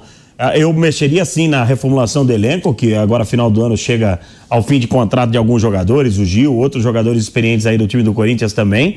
Aí sim eu pensaria em reformular o elenco do Corinthians, dar uma mexida, vai precisar reformar, reforçar. E aí sim eu daria um prazo para o Luxemburgo de, de, do mínimo três, quatro, cinco meses do próximo ano porque é um tempo suficiente para ele, já com o elenco que tem, com algumas peças novas, é, desempenhar algo diferente que ele vem desempenhando nessa temporada. A informação da conta, a gente está falando aqui da política do Corinthians e de fato isso interfere bastante e não vai depender do Duílio, né? E sim de quem assumir o Corinthians daqui para frente. Exatamente. Mas a informação da conta é de que o Luxemburgo está fora dos planos dos candidatos. André Negão. Mas pode mudar com o título, Pedro. E do Augusto Melo. Aí é outra coisa. É. Aí, aí tem, já tem, aí o título da Sul-Americana. É, aí, aí já é outra título. Coisa. Isso muda muito rápido. O futebol muda muito rápido. Estamos falando do trabalho de Vanderlei Luxemburgo no Corinthians, Bruno Prado. É, o, o, Luxemburgo está merecendo aí uma renovação para a próxima temporada. O que falar dessa informação que acaba de sair do Timão? É, acho que isso vai ser decidido depois pelo novo presidente e e resultado pesa muito. Se ele ganha a Sul-Americana, bem capaz que ele permaneça. Se ele não ganha, acho que dificilmente ele vai permanecer. Mas ainda aí depende de quem vai assumir o Corinthians. É, o Corinthians ele joga mal a maioria dos jogos. O Luxemburgo tem a sua responsabilidade nisso. Mas o, o time, o, o, quando ele chegou, já estava ruim. Né? Não, não foi ele que piorou o time. Acho que tem muito jogo ali que. Isso, uma coisa que o Luxemburgo hoje ele, ele já não faz é algo fora do comum, que é o que marcou a carreira do Luxemburgo. O Luxemburgo sempre foi um técnico que fazia coisas fora do que todo mundo esperava. É um técnico, é um dos maiores técnicos da história do futebol brasileiro e muito por ser um cara inventivo, criativo, que buscava alternativas diferentes, fazia coisas que ninguém esperava ele conseguia fazer. Hoje ele já não faz mais. Ele tem até um discurso mais conformista, assim, ah, é o que, meio que, é, o que eu posso fazer, eu jogo atrás porque é o time que tem, então eu vou ficar atrás e pronto. Ele não, não busca novas alternativas que dá para entender. Ele está em, em outros momentos da carreira dele, está em outro momento. Né? Ele já conquistou tudo, já, já é um cara que financeiramente está bem, já em termos de carreira, já carreira, a história dele já está escrita. O que ele fizer daqui para frente não vai mudar muito da maneira como ele será lembrado é, para sempre ali nos próximos anos. Então tem muito disso, mas já estava ruim com ele. O Corinthians tem que, sem ele, quer dizer, já estava ruim antes dele. Então o Corinthians tem que saber o que quer, mas principalmente se estruturar, porque senão vai ficar trocando de técnico toda hora, como fez esse ano. Luxemburgo deve permanecer no Corinthians ou não? Essa pergunta você pode até mandar pelas redes sociais, arroba Jovem Pan Esportes. Estamos aqui falando em cima dessa informação trazida pelo Samir Carvalho do UOL, que disse que o Luxemburgo não fica para 2024, independente da, da eleição e também do título. Né? A informação trazida pelo Samir Carvalho em cima desse Corinthians do Vanderlei Luxemburgo, que está vivo sim na Copa Sul-Americana. Campeonato Brasileiro agora precisa pontuar para afastar qualquer tipo de possibilidade, quem sabe atingir uma boa colocação para o ano que vem, já visando a próxima temporada. É, qual que é o balanço do trabalho do Luxemburgo no Corinthians, Vamp? Você vê que eu acho que está seis, oito jogos invicto, ou sem perder, né, nas últimas rodadas, mas não sai dali, né? O Brasil não sai dali. E outra coisa, tudo história aí, ó. Ah, os, é, a diretoria que vai, a gente respeita tudo. É o torcedor que decide, filho. Se ele ganhar o título aí, hum. e que ganha, ganha o título, vê se a torcida do de sair. Esse é o treinador. A gente viu aí o caso do Cuca. Quem foi que tirou? É. Entendeu? Assim, o, o, se ganhar o título, fica. Eu acho que fica. Tudo muda no futebol com muita facilidade, ah, como disse o Fausto. Da noite pro dia. Da noite pro dia. se é ganhar, da, aquela empolgação... É a final da Sul-Americana. Depois eu vou puxar aqui, porque eu sei que da Libertadores é dia 4 de novembro, né? Uma semana antes. Agora eu acredito é, aí. Porque, que... porque é antes da eleição. Agora eu acredito. Né? Se perde o Palmeiras, eu acho que o Luxemburgo os caras iam mandar. É 28 de outubro. Por causa do então, clima, do ambiente. É antes da eleição. É. Vai ser antes da eleição. Então, quando, quando se o ah, Corinthians ganhar. Ele ganha a Sul-Americana então, véspera da eleição. Isso. Eu tá acho, garantido. Eu acho, que, eu acho que nenhum dos dois vai ter coragem de dizer que vai trocar o treinador às vésperas da eleição com uma eventual vitória e no torneio internacional que cai entre nós. Leva, não, é, não, é, muita especialidade leva, da casa. E leva para Libertadores. E leva para Libertadores né? do campeão sul-americano. Pode deixar passar isso que o Flávio fala. Não, é só. Campeão invicto. Que não é especialidade da casa, Vampeta. Quem é especialidade comeu é, três vezes. É pedir, é pedir pizza em, em casa de, de bacalhau.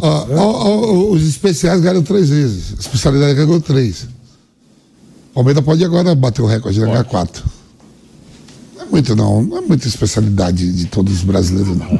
Era mais do Independente. Isso também é verdade. Isso tava, é especial. Libertadores é matéria para time argentino. Já foi, hein? Já foi. Brasileiro. Já foi. ainda está muito longe. Já foi. Ainda está muito longe. Flávio, já foi. É, Olha vai os últimos anos é, aí, ó. Tá muito longe. Já foi, Flávio. Se o Boca ganhar esse ano, ah, igual a sete. Sete também. O, duas, dois com sete. O Vitor Pereira, ele foi questionado aquela altura, a gente lembrou no começo do programa, e aí, tá se sentindo pressionado no comando técnico do Corinthians? Para cair uma pergunta dessa pro Luxemburgo agora, nessa, nessa próxima semana aí, no próximo jogo do Corinthians, é a coisa mais fácil do mundo, pode acontecer. Né? Eu acho que vão questioná-lo em relação a isso. Se perder pro Fortaleza? Não, se perder então, aí Pedro, é, é garantido. Você não falou do, do Luiz Castro, é isso que eu tô aqui também. Luiz Castro. Tá na, na cara do gol final. O tempo tá passando ali. É. Ele tá, ele, a gente tá falando do Corinthians aqui, ele tá querendo mexer pro Botafogo. Dá pro Botafogo. Eu curioso pra saber também. Também. Já, já. Já, já. É? Não, já, já não. Calma, que ainda dá tempo de falar do Luiz Castro. Ah, vai tá indo aí, né? Não passou nada. Tá na pauta, tá na pauta. Calma, ah. 19 horas 25 minutos, mas ainda dá tempo da gente falar do Corinthians. Eu quero saber do Corinthians nesse momento aqui. o momento quer mudar. Quer mudar a pauta. Ele quer mudar a pauta. Gosto de fumaça. fumaça aí. Dá, dá. Tá dando audiência, o cara fica. tá, tá dando audiência, segue, velho. Eu, eu, eu lembro no, no Mesa Redonda, eu falava assim: tinha 10 coisas, né? Mas se começar a dar audiência, não muda o assunto, não, velho. Vambora. Não tem essa aí de. Tem que falar de todos. Conversa. Não. Deixa pra amanhã. Pronto, então vamos lá. Eu acho que. A situação. A Sul-Americana fica. Ó, vou dar aqui, ó, informação também do, do Samir, ó, complementando. A situação do Corinthians trabalha com o nome de Mano Menezes e já consultou o treinador. Eles entendem que a contratação é difícil por causa de problemas particulares do técnico, mas priorizam o Mano Menezes para a próxima temporada. Quem? Já a oposição. É, da situação. A situação está com o Mano Menezes. Já a oposição faz mistério em relação ao técnico. O nome do Mano, é claro que agrada, mas não deve ser contratado pela proximidade com a situação. Não, que bom, os caras estão já se planejando, né? A gente percebe que o planejamento é, é seríssimo. É não, e é uma cara não se dá bem com o contratação outro. difícil pra caramba do não, Mano eu, Menezes. vou falar um negócio. Nossa, é difícil contratar um Mano Menezes. Flávio, o planejamento é o seguinte, Nossa como senhora. eu não gosto porque ele tem uma a, a proximidade com o meu adversário, eu não vou trazer. Mas eu não tô pensando...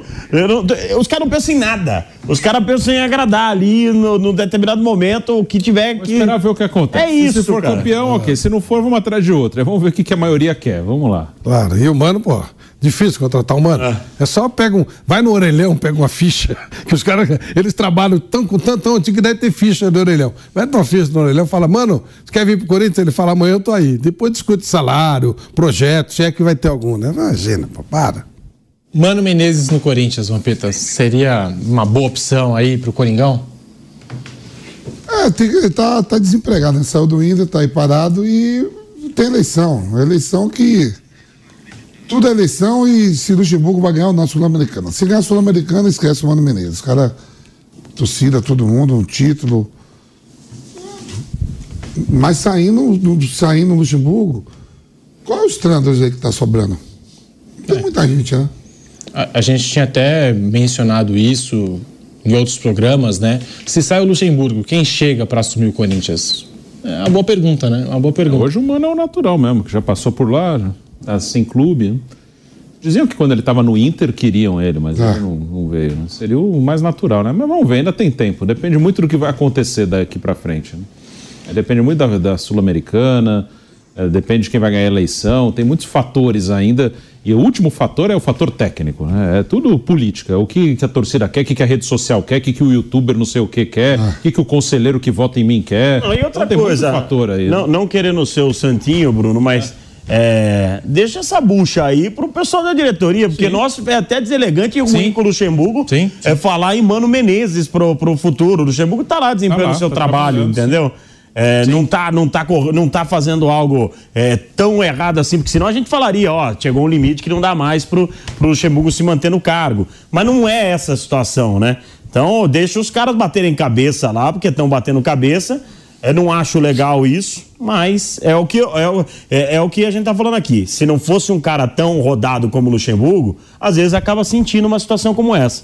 O Luxemburgo é um cara rodado que já passou por várias. E o futebol muda muito rápido, a gente sabe, e, e como disse o Fausto, Corinthians ganhando a Sul-Americana, tudo muda, né? Tudo ah, muda. Tudo.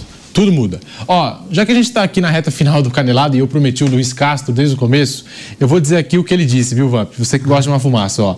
Foi nesse mesmo evento do Vitor Pereira. Ou foi uma mas praga esse evento A bola. Olha o que ele disse, Flávio. Só, nessa reta final não vai dar tempo para a gente poder comentar. Enfim, gostaria que a gente comentasse, né? Mas, abre aspas, senti que no Brasil eu tinha desempenhado o papel que me tinha levado lá erguer um Botafogo que tinha vindo da segunda divisão e que precisava que fizessem alguma coisa por ele, dando-lhe visibilidade. Estava feito, declarou Luiz Castro. Dando visibilidade pro Botafogo? Não, não eu, eu acho assim, história que tem ele deu uma recuperada no, no, no, moral do Botafogo, ele fez um bom trabalho. Não, mas eu tô dizendo que não é ele que dá visibilidade pro Botafogo, né? É. Outros nomes da história do Botafogo. Não, mas, ó, eu acho que, aí, acho que aí é o seguinte, ele, ele aproveitou bem o sucesso que fez, sabe que pode ser momentâneo e... Vai ser tema do bate-pronto amanhã, meio-dia. E também boa sorte ao Rogério Senna agora no Bahia, time bicampeão o brasileiro. Bahia mandou um abraço para você, Pedro. O momento, o momento do Bahia, obviamente é ruim, né? Tá ameaçado, mas é se manter na primeira divisão, porque aí no ano que vem investimento do grupo City, o Bahia, a torcida, né? Time de tradição, de história, tem tudo para Você que tá amanhã? Conquistar contratações e melhorar o time. Pronto, Diga lá. Que tá amanhã no bate pronto? Não, acho que amanhã é o pilhado, hein? Oh, acho que amanhã. É hein? Eu acho, eu acho. Finalmente, Bom, hein? muito obrigado a todos. Vamos ficando por aqui com Canelada. Tamo junto.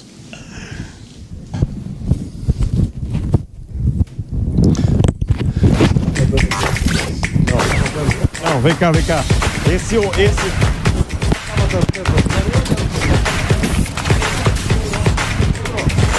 Canelada. Tava uma. Realização Jovem Pan News.